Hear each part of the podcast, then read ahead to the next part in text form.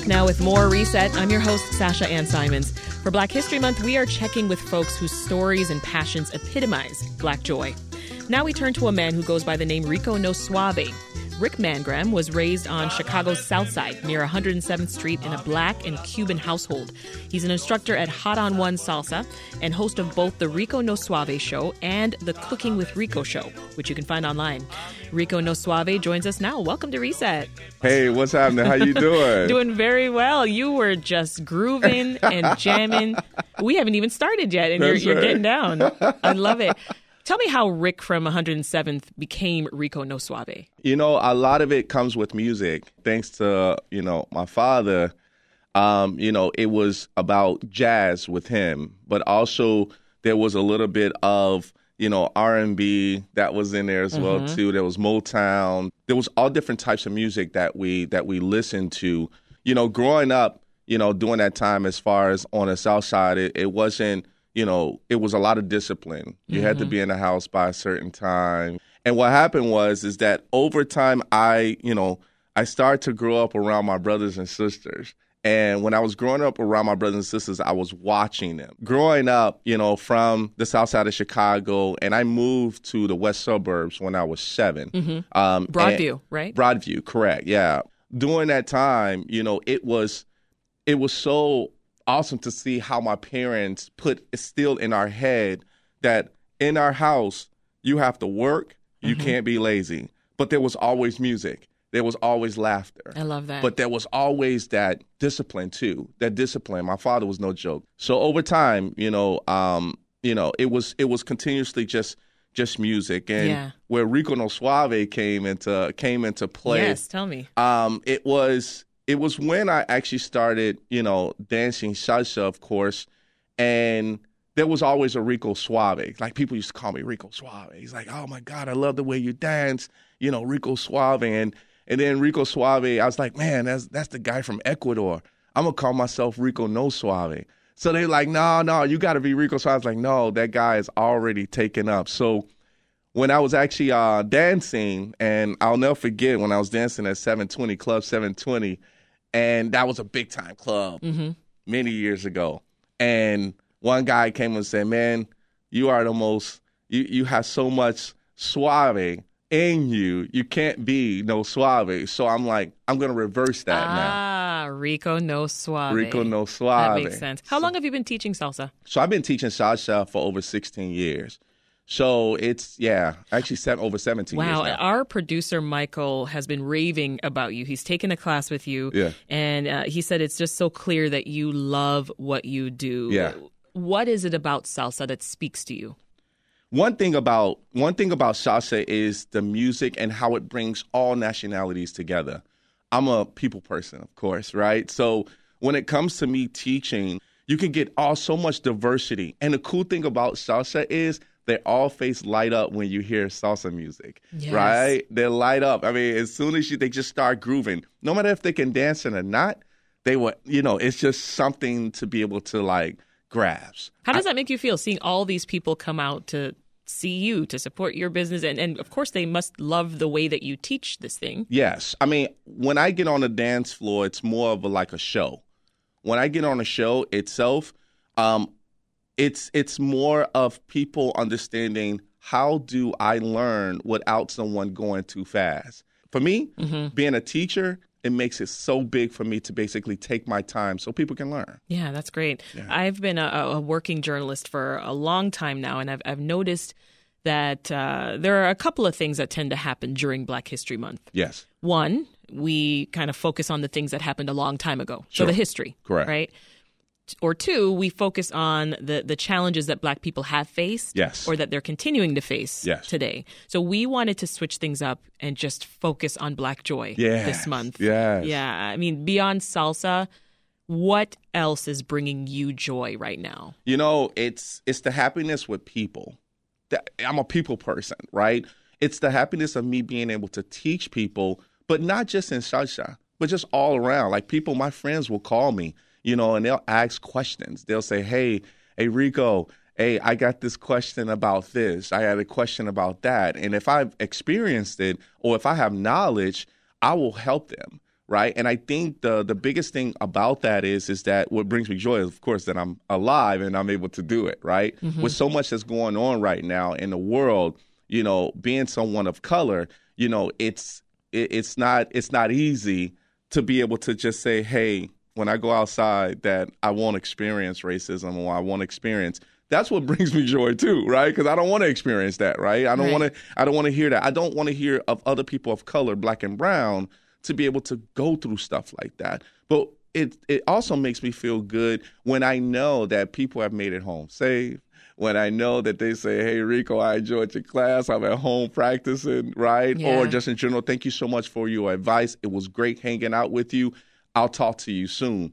Those things like that actually makes uh, Yeah. you know makes me happy. And bringing it back to the salsa, Yeah. what is it about salsa that makes you so happy? Is it the music? Is it the movement? What is it? So yeah, I mean it's it's always the movement. I mean the movement of salsa makes you feel, you know, they always talk about the little shimmy, right? When you do a little shimmy, right? But actually it's the move that goes along with it. It's the connection with the person that you're dancing with, right? It's the fun, it's the joy. I don't have to worry about my bill from ComEd when I actually go out there and dance, right? Also, you know, the the moves of teaching someone brand new moves and they get it and they just now started salsa and they got it on the first and makes that connection. That's what salsa is all about. You know, salsa is also it, you know comes from the home, right? So when we have like parties at home, you know, it's it's all about dancing. It's all about eating. It's about enjoying each other, and it's the music that's in the background Oh my that God, makes a sounds like a difference. blast. Oh, it's awesome. this is Reset. I'm Sasha Ann Simons. It is Black History Month, and we have decided to highlight something simple but profound all month on our show, and that's Black Joy. yes. So many things have been bringing me joy lately. My family, this show, the fact that Beyonce is going on tour. Nice. Every Tuesday this month, we are going to check in with Black people who radiate joy. And today we're talking with a Chicago salsa instructor and talk show host who goes by the name Rico No Suave. Sorry. By the way, if you have got a suggestion for who we should talk to for this series, leave us a voicemail at 888 915 9945. Again, that's 888 915 9945. So, Rico, Yes. Another question that I'm asking folks this month is this What do you think is the most misunderstood part of the Black experience Ooh. in America? it's we're always joyous. Like no matter what problems we go through, we're always happy. The one thing I think people, you know, take for granted is our kindness. Another thing is is that take for granted is they don't think they're, you know, our intellect is there. You know, with you know, and also there's a stereotype um, that people don't understand just because if another person of a color, you know, does something wrong to another person of color, then they think that it's okay, right? And it's not. But as soon as someone outside of the color, such as a Caucasian or anything like that, that kills or does something wrong to someone of color, black and brown, then it's highlighted. Mm-hmm. You know, for me, it's it's more of you have to understand that it doesn't matter what color you are, what you're doing to each other hurts. And people kind of mistaken that. I'm, and I, I'm not, you know, I'm in the media as well too, so I know what it means when it comes to, you know, things that should not happen, right? Just like this Tyre Nichols, right? Yeah. That was horrible. Heartbreaking. That was very heartbreaking. And I think for myself, being someone of color, I think it's very important that people understand that, listen, we're kind. We're kind to people. We just want justice, but we also want justice to say, hey, we're intellect, just like anybody else of another uh, of another color. We're kind people. We love to have fun.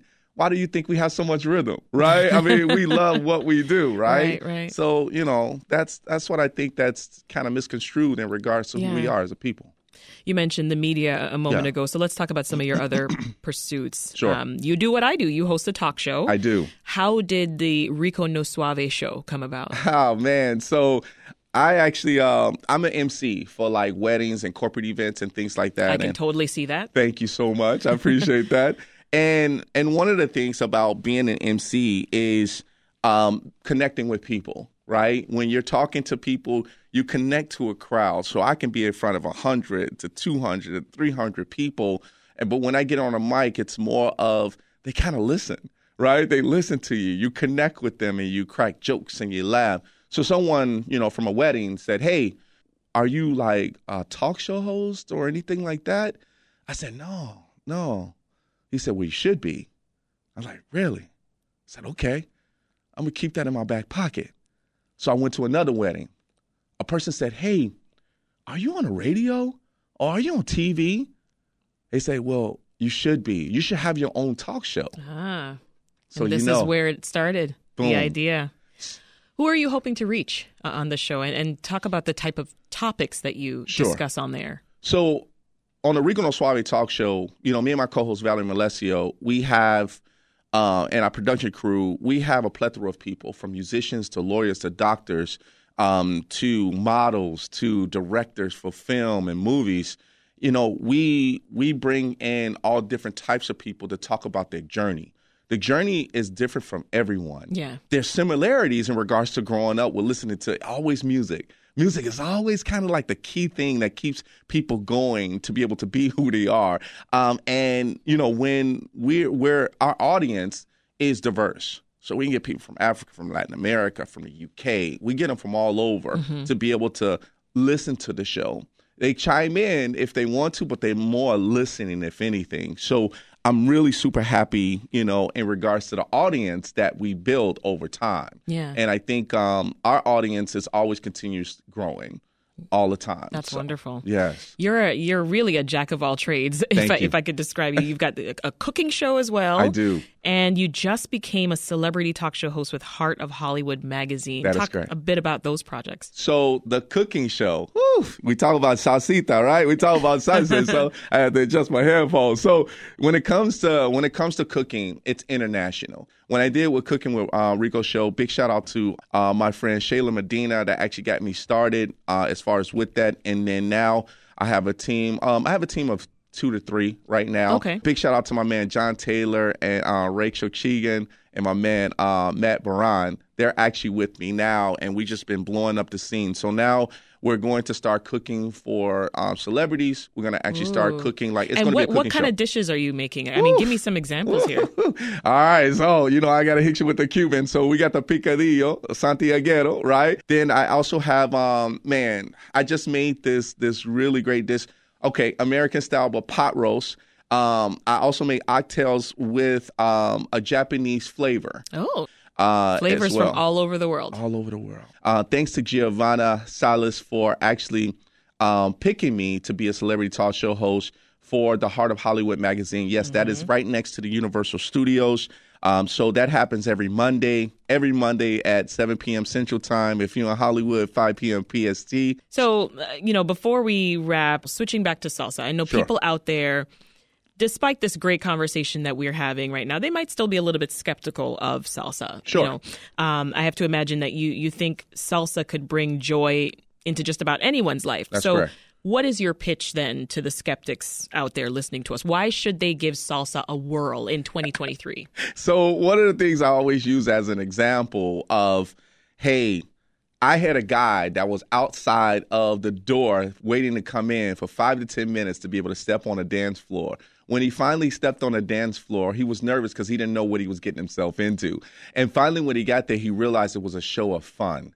It was a dance of fun. So I tell people that, hey, if you're thinking about salsa, think about if you like to eat it, you can dance it, right? so it's the same concept of being able to, and also healthy, right? It's a health thing too. So cardio, we got people that's 75 years old, and salsa is their therapy. It's being able to move your body to be able to build that cardio. You can sweat for three hours, right? And then go home and feel and sleep real good, right? So you don't need melatonin, you know, when you go, when you go home after salsa. Just a little bit of salsa.